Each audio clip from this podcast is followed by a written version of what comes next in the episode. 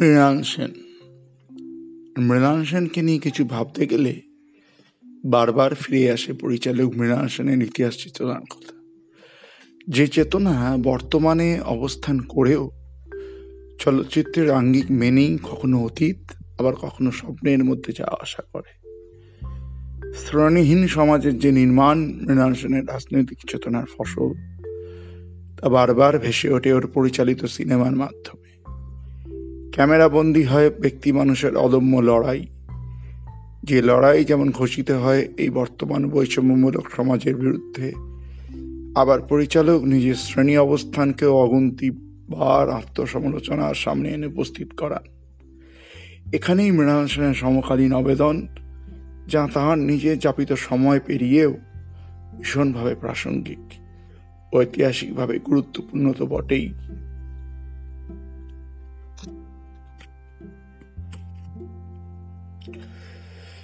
মৃণাল সেনের ছবির মধ্যে দিয়ে যে ইতিহাস নির্মাণে সচেষ্ট হয়েছেন, তাতে ধারাবাহিকভাবে ব্যক্তি মানুষের জীবন সংগ্রামের কাহিনীতে প্রতিফলিত হয়েছে বৃহত্তর সমাজ ব্যবস্থার গলত ও তার মধ্যে রয়ে যাওয়া ক্রমবর্ধমান আত্মপ্রবঞ্চনা ও অদম্য জেদের পাশাপাশি অবস্থান মৃণাল সেন নিজের প্রথম ছবি রাতভর নিয়ে চিরদিনই নিশ্চুপ ছিলেন।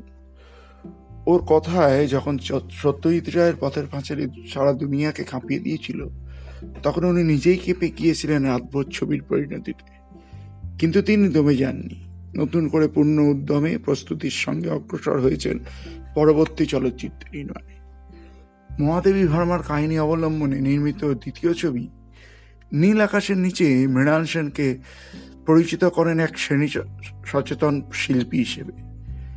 যিনি চিরাচরিত গল্প বলার আঙ্গিকেও দুটি ভিন্ন দেশের প্রেক্ষিতেই প্রান্তিক মানুষের প্রতি ঘটে চলা অন্যায়, অত্যাচার, প্রবঞ্চনার বিপ্রতিপে বয়ে যাওয়া অভিজাতের রাজনৈতিক স্বাধীনতা লাভের গা বাঁচানো হাস্যকর প্রচেষ্টার প্রায় অনুচ্চারিত শ্লেষে, প্রচেষ্টাকে প্রায় অনুচ্চারিত শ্লেষে বিদ্ধ করেন। স্বদেশী যুগে বিদেশি পণ্য প্রবর্জনের হুজুগে পড়ে এক গরিব চীনা ফেরিওয়ালার পণ্য বিজাতীয় হয়ে ওঠে। এই ছবিতেই সেন দেখালেন কীভাবে প্রান্তিক শ্রমজীবী শ্রেণি পরস্পরের কাছে আসে। তিনি ইঙ্গিত দিলেন পরবর্তী আরও জটিল সমাজতাত্ত্বিক বিশ্লেষণের। আর তার সঙ্গেই তুলে আনলেন অভিজাত শ্রেণির অনুকম্পা মিশ্রিত ঠুনকো ভাবাবেগ, যা কোনোদিনই স্পর্শ করতে বা বলা ভালো অনুভব করতে পারবে না সেই চীনা ফেরিওয়ালার মানবিক বোধের সরল স্বাভাবিক বই প্রকাশকে এই ছবিকে আন্তর্জাতিক সম্পর্কের প্রেক্ষিতে ভারত, চীন, মৈত্রী নিরিখে তৎকালীন প্রধানমন্ত্রী জওয়াহরলাল নেহরু বিচার করলেও আরও অনেক গভীর প্রশ্নের অবতারণা ঘটে নীল আকাশের নিচের প্রতিটি মুহূর্তে। পরের ছবি বাইশে শ্রাবণ। দিনটি বাঙালি জীবনে পরিচিত রবীন্দ্রনাথ ঠাকুরের মৃত্যুদিন হিসেবে। যেদিন জাতীয় শোক, গণ হিস্টোরিয়া পরিণত হয় এবং সেই বিশৃঙ্খলতার মধ্যে পড়ে কীভাবে এক সদ্য সন্তান হারা পিতা সম্পূর্ণ অপদস্থ হন এবং ঘটনাক্রমে তার মৃত শিশু সবটি হাত ছাড়াও খুব সম্ভবত পদদলিত পদদলিত হয়। এই ঘটনার প্রত্যক্ষদর্শী মৃণাল সেন ওর এই ছবির নাম রাখেন বাইশে শ্রাবণ। এই বিশেষ দিনটিকে তিনি চিন্তা করেন ছবিতে বর্ণিত এক নিম্নবিত্ত নবদম্পতির বিয়ের তারিখ। এক্ষেত্রে উল্লেখ্য, তৎকালীন সেন্সর বোর্ডের কর্তারা আপত্তি তোলেন ওই বাইশে শ্রাবণ নামটি নিয়েই, কিন্তু মৃণাল সেনের অকাট্য যুক্তির সামনে সে আপত্তি টেকে না। যাই হোক এই নবদম্পতির বিবাহিত জীবন নিয়ে এই ছবির চলন যদি যুদ্ধ তার ফলশ্রুতিতে যে দুর্ভিক্ষ পরিস্থিতির সৃষ্টি হয়, তাতে তাদের যৌথ জীবনে অভাবের অসুখ দেখা দেয়। জ্ঞানেশ মুখোপাধ্যায় অভিনীত চরিত্রটি ট্রেনে বিভিন্ন পণ্য ফেরি করে, কিন্তু এখন সে বেকার। অর্থনৈতিক অনিশ্চয়তা তাদের স্বার্থপর করে তোলে, জীবনের মাধুর্য ক্রমশ অপসৃত হয়, যার অবশ্যম্ভাবী পরিণতিতে নববধূটির জীবন সংকটাপন্ন হয়। এই নববধূর চরিত্রের উত্থান পতনের নানান ব্যঞ্জনা পর্দায় প্রতিবাদী প্রতিভাত করে তুলতে নবাগত মাধুরী যিনি মৃণাল সেনের হস্তক্ষেপের পর থেকে শুধু বাংলা বা ভারতীয় নয়, আন্তর্জাতিক পরিসরে পরিসরেও পরিচিত হয়ে ওঠেন মাধবী নামে। অনবদ্য অভিনয় করেন। বাইশে শ্রাবণ ছবি নির্মাতা মৃণাল সেনকে শেষের শিশুকে উল্লাস না দিতে পারলেও চলচ্চিত্র জগতে ঈপ্সিত পরিচিতি দেয়। এর পরের কয়েকটি ছবি এর পরের পর্বের কয়েকটি ছবি পুনশ্চ অবশেষে প্রতিনিধি বা ক্যানভাস, প্রতিনিধির ক্যানভাস, নবজীবন, যার কেন্দ্রে আছে নারী পুরুষের সম্পর্কের বহুমুখী বিশ্লেষণ। এক কথায় বলতে গেলে এই ছবিগুলি ভীষণভাবে সমকালীন ও ইতিহাস সচেতন। তৎকালীন নগর জীবনের নারীর ক্ষমতায়ন ও নারীর নতুন ভূমিকার বিপ্রতি অবস্থিত এতদিনের বহুত কৃতিত্বকারী পুরুষের এই নতুন অবস্থার সঙ্গে মানিয়ে নেওয়ার যে ব্যর্থতা তারই এক দ্বন্দ্বমূলক কিন্তু শ্রেষাত্মক পরিবেশনে এই ছবিগুলি চলচ্চিত্র তথা ইতিহাস ও সমাজবিজ্ঞানের তন্নিষ্ঠ ছাত্রের কাছে এক নির্বাচক দলিল হিসেবেই রয়ে যায়। তবে এই উল্লিখিত ছবিগুলি প্রায় কোনোটি আর অবশিষ্ট নেই, সেটা মনে হয় আমাদের ঐতিহ্যগত প্রত্নতত্ত্ব সংরক্ষণে ধারাবাহিক অনিহারী ভয়ঙ্কর পরিণতি। মৃণাল সেন প্রকৃত প্রস্তাবে একজন সর্বভারতীয় পরিচালক, যাঁর স্বীকৃতি আন্তর্জাতিক ক্ষেত্রে সুপ্রতিষ্ঠিত। ওর এই সর্বভারতীয় পরিচিতি শুরু ভুবন সোমের মাধ্যমে। ভুবন সোম ভারতীয় নব্যধারার চলচ্চিত্রের সূচনা করে। একথা এখন সুবোধিত।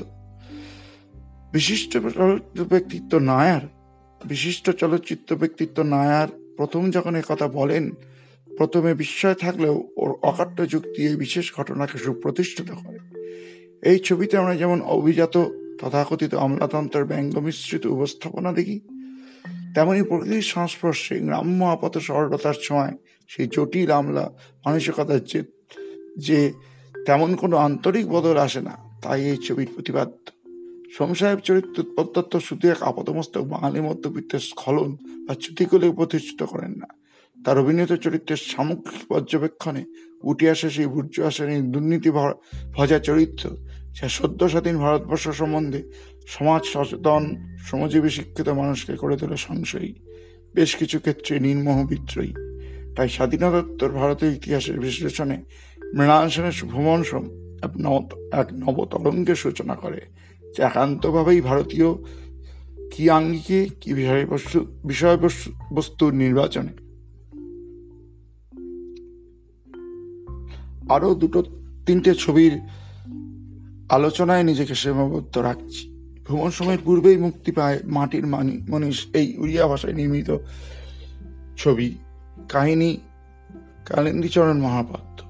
চলচ্চিত্রের খাতিরে পরিচালক বেশ কিছু পরিবর্তন আনেন, যা মূল গল্পটি থেকে অনেকটা বিচ্যুতি ঘটালেও এই ছবি বিনাল সেনের সমাজ চেতনার ইতিহাসের পুনর্নির্মাণে এক উল্লেখযোগ্য দলিলে উপনীত হয়। উড়িষ্যার এক গণ্ডগ্রামে যুদ্ধের আবহাওয়ায় নতুন উড়োজাহাজ যা আসলে যুদ্ধ বিমান দেখার উন্মাদনা আর সেই স্মৃতির সঙ্গে স্বপ্নে দেখা ভারতীয় পুরাণে বর্ণিত গরুরের পিঠে ছবির নায়কের শহর দৃশ্য যতটা অর্থজৈবনিক ঠিক ততটাই জাতীয় পুরাণ ভিত্তিক ঐতিহ্যের আজন্ম ললিত যৌথ স্মৃতির মনস্তাত্ত্বিক প্রতিস্থাপন। এই ছবি ও এ চলচ্চিত্রের ইতিহাসের আধুনিকতা, আধুনিক যুগের মাইল ফলক। কিন্তু কয়েকজন বিশেষজ্ঞের মতে তৎকালীন ওড়িয়া সমাজের প্রতি যে সমালোচনা এই ছবিতে বিবৃত হয়, সেই কারণেই এই ছবি তথাকথিত ব্যবসায়িক অসাফল্যের জন্য দায়ী। এই সমালোচকের দৃষ্টিভঙ্গি মিলান সেনের ছবিতে বারংবার আমাদের এই মধ্যবিত্ত শ্রেণীকে তীক্ষ্ণ প্রশ্নের সামনে এনে দাঁড় করায়। এই পর্বে ওমর কলকাতা ত্রয়ী যেমন আছে আর খণ্ডহার বা এক আদরি কাহানি বা অন্তরীণ সামিল। এখানে বরঞ্চ ওর মালালি ভাষায় চিত্রিত ওকাউরি কথা নিয়ে সময় ব্যয় করি। প্রেমচাঁদের গল্পকে তেভাগা আন্দোলনের প্রেক্ষাপটে রেখে যেভাবে উনি প্রান্তিক শ্রমজীবী মানুষের নিঃশব্দ বিপ্লবের ছবি আঁকলেন, তাতে ভারতীয় চলচ্চিত্রের ইতিহাসে উচ্চারিত হল এক স্পর্ধিত স্বর। ছবিটিতে ইমিত প্রায় মেকি সমাজে শ্রমজীবী মানুষের শ্রম প্রদানে যে অস্বীকৃতি তা আমাদের প্রথম দর্শনে স্তম্ভিত করে। ভাবনা থিতলে তা আমাদের চালিত করে সেই ইতিহাসবোধের দিকে, যে ধাবিত হয় সরবরাহ মানুষের ধর্মঘট করার অধিকার সংগত প্রশ্ন ও তার মীমাংসায়। কথা বা মাটির মনীষ দুটি ছবিই এখন খোলা বাজারে অমিল। কিন্তু এই ছবির দর্শক সমালোচকের প্রতিজ্ঞার রদ্দ লেখালেখি আমাদের যেমন ভাবায়, আবার কি হারাইলাম গোছের হতাশা গ্রাস করে। আর দুটি সিনেমা, আর দুটি মৃণাল সেনের ছবির আলোচনা করেই এলোমেলো ভাবনা প্রকাশে এটি টানছি। মৃণাল সেন ছোটদের ছবিও করেছিলেন। ওর ইচ্ছা পূরণ কারিগরি দিক থেকে অত পোক্ত না হলেও এখনও শিশুদের সংবেদনশীল মনে এই ছবি প্রভাব ফেলে এ আমার ব্যক্তিগত অভিজ্ঞতা। ওর যে ছবিটির আলোচনা না করলেই নয়, সেটি হলো খারিজ। ছবিটিতে বিবৃত হয়েছে এক নিঃশব্দ শ্রেণি বঞ্চনা ও তজ্জনিত উৎপন্ন উৎপন্ন নিশ্চুপ শ্রেণীরঙ্গামের এক জটিল অবতারণা। অঞ্জন দত্ত কোন মমতা শঙ্কর অভিনীত মধ্যবিত্ত দম্পতির নাগরিক জীবনে শিশু শ্রমিক হারান চূড়ান্ত অবহেলা ও অজ্ঞতা হয়। বন্ধ রান্না মানে একটু উষ্ণতার জন্য, চিরকালের জন্য ঠান্ডা হয়ে ওর হতদরিদ্র বাবা এলে তিনি সব সুযোগ সুবিধা পান, কিন্তু তিনি তো সেসব, এসব চাননি। তিনি কান্নায় ভেঙে পড়েন। আমার হারানে আপনি ফিরায় দেন। এই দাবি যেন অনুরণ তোলে মধ্যবিত্তীয় চৌকাটে তাদের কান, কথা সরে না। তারপরেই সেই দরিদ্র সন্তান পিতা যেন সম্বিত ফিরে পায়। সে বোঝে এই কান্না বা শোক প্রকাশ প্রকাশ অরণ্যের রোদন। ক্ষণিকের বিলাসিতা বই নয়। তাই পরিচালক সেন এমন এক দৃশ্য রচনা করেন, যেখানে হারানো হারানের বাবা, বাবার নিঃশব্দ প্রস্থান পরিণত হয় এক সশব্দ কষাঘাতে যার ধাক্কা সামলাতে হয় প্রথমত পরিচালককে এবং সেই প্রতিবাদের অনুচ্চারিত তরঙ্গ শঙ্কিত করদের উপস্থিত দর্শক কুলকাত্ত সমালোচনার এমন চিত্তায়িত প্রদর্শন ভারতীয় কেন বিশ্ব চলচ্চিত্রে বিরলতম? মৃণাল সেনের কোরাস যেন এক শ্রেণি সংগ্রামের দলিল। মহিত চট্টোপাধ্যায়, সুরত দাস ও স্বয়ং পরিচালকের কাহিনী নেওয়ার এই ছবি মুক্তি পায় উনিশশো চুয়াত্তরে। ততই এ বাংলা তথা ভারতবর্ষের বুকে স্বপ্ন দেখানো, মুক্তির দশক তার ত্রুটি বিচ্যুতি ও সীমাবদ্ধতা তথা বাংবদল নিয়ে জনমানুষকে, জনমানুষে তৈরি করেছে আর- মূল্যায়নের জন্য।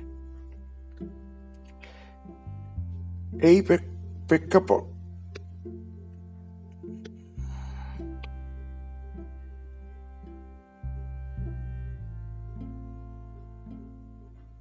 এই বোঝাপড়া তাদের নিজেদের সঙ্গে নিজেরই কোরাসে সমান্তরালভাবে আমরা দেখি শহরের শিক্ষিত বেকার জনগোষ্ঠীর সীমাহীন যন্ত্রণা ও তাদের আশঙ্কা। নিয়ে শাসক তথা পুঁজিপতি শ্রেণির নির্লজ্জ প্রবঞ্চনার অপরদিকে সেই প্রবঞ্চনার গর্বেই প্রতিনিয়ত অঙ্কুরিত হয় ভাবিকালে শ্রেণি সংগ্রামের ভ্রূণ। এই সংগ্রামে পরিচালক এক দর্শকের ভূমিকায় কিছু ঘটনা ক্যামেরার মধ্যে দিয়ে দর্শকের কাছে তুলে ধরেন। এখানে উঠে আসে শ্রমিক শ্রেণির সংগ্রাম। তাদের অন্তর্দ্বন্দ্ব বিশ্বাস, অবিশ্বাস। আবার তারই সঙ্গে ভারতীয় প্রেক্ষিতে শ্রমিক, কৃষক, ঐক্যের বার্তাও যেন পুরো ছবিটা জুড়ে রয়ে যায়। যেখানে শহরের অফিস, কাছারিতে চাকরির জন্য অপেক্ষমান মানুষের সর্পিল লাইন যেন আমাদের তথাকথিত নাগরিক সমৃদ্ধিকে অজগরের মতো গিলতে আসে। শেখর চট্টোপাধ্যায়ের যে উচ্চকিত তথাপি মার্জিত অভিনয় বারবার হানেন চট্টোপাধ্যায় রচিত হিন্দি গণসঙ্গীতটি ফিরে ফিরে আসে সেই হাম ভুক সে মারনে ওয়ালে কেমত সে ডরনে ওয়ালে সুরটি যেন করেছে সেই সমবেত কণ্ঠস্বর। পরিচালকদের, পরিচালকের কেন্দ্রীয় চিন্তাসূত্র এবং এই ছবির সার কথা হিসেবে প্রতিষ্ঠা লাভ করে। কলকাতা একাত্তর ছবির পর জনৈকা দর্শক পরিচালককে ওর ছবির সাম্প্রদায়িক প্রশ্নের অনুপস্থিতি নিয়ে প্রশ্ন তুলেছিলেন। জীবনের সর্বশেষ ছবি দু হাজার দুই সালে মুক্তিপ্রাপ্ত আমার ভুবনে। পরিচালক সেন হয়তো সেই জটিল কিন্তু গভীর প্রথিত সাম্প্রদায়িক প্রশ্নের উত্তর সন্ধানে ব্রতী হন। উনিশশো বিরানব্বই ঘটে যাওয়া বাবরি মসজিদ ধ্বংস ও তার ফলশ্রুতিতে যে ভাতৃঘাতী হিংসা ও ঘানাহানির ঘটনাক্রম ভারতীয় মূল্যবোধকেই সংকটাপন্ন করে তোলে, তারই প্রতিক্রিয়া মৃণাল সেন।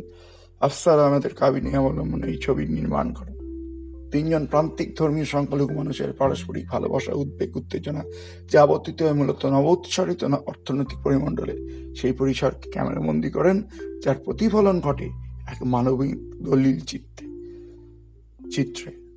কাহিনী চিত্র হয়ে, হয়েও মৃণাল সেন তার এই শেষ নির্মাণে ফিরিয়ে আনেন ওর অনেক পুরনো কলা কৌশল যেখানে তেমন কোনো গল্পের আভাস না থাকলেও যে আশাবাদী উচ্চারণে এই ছবি শেষ হয় তা যেন পরিচালক মৃণাল সেনের বিদায় বার্তা। পর্দায় ফুটে ওঠা সেই জীবনের জায়গান হতে পারে মৃণাল সেন। বিষয়ক যে কোনো সন্দর্ভের উপযুক্ত উপসংহার। পৃথিবী পুড়ছে, পৃথিবী জ্বলছে, পৃথিবী ছিন্ন ভিন্ন হচ্ছে। তবুও মানুষ বেঁচে পড়তে থাকে ভালোবাসায় মমত্বে।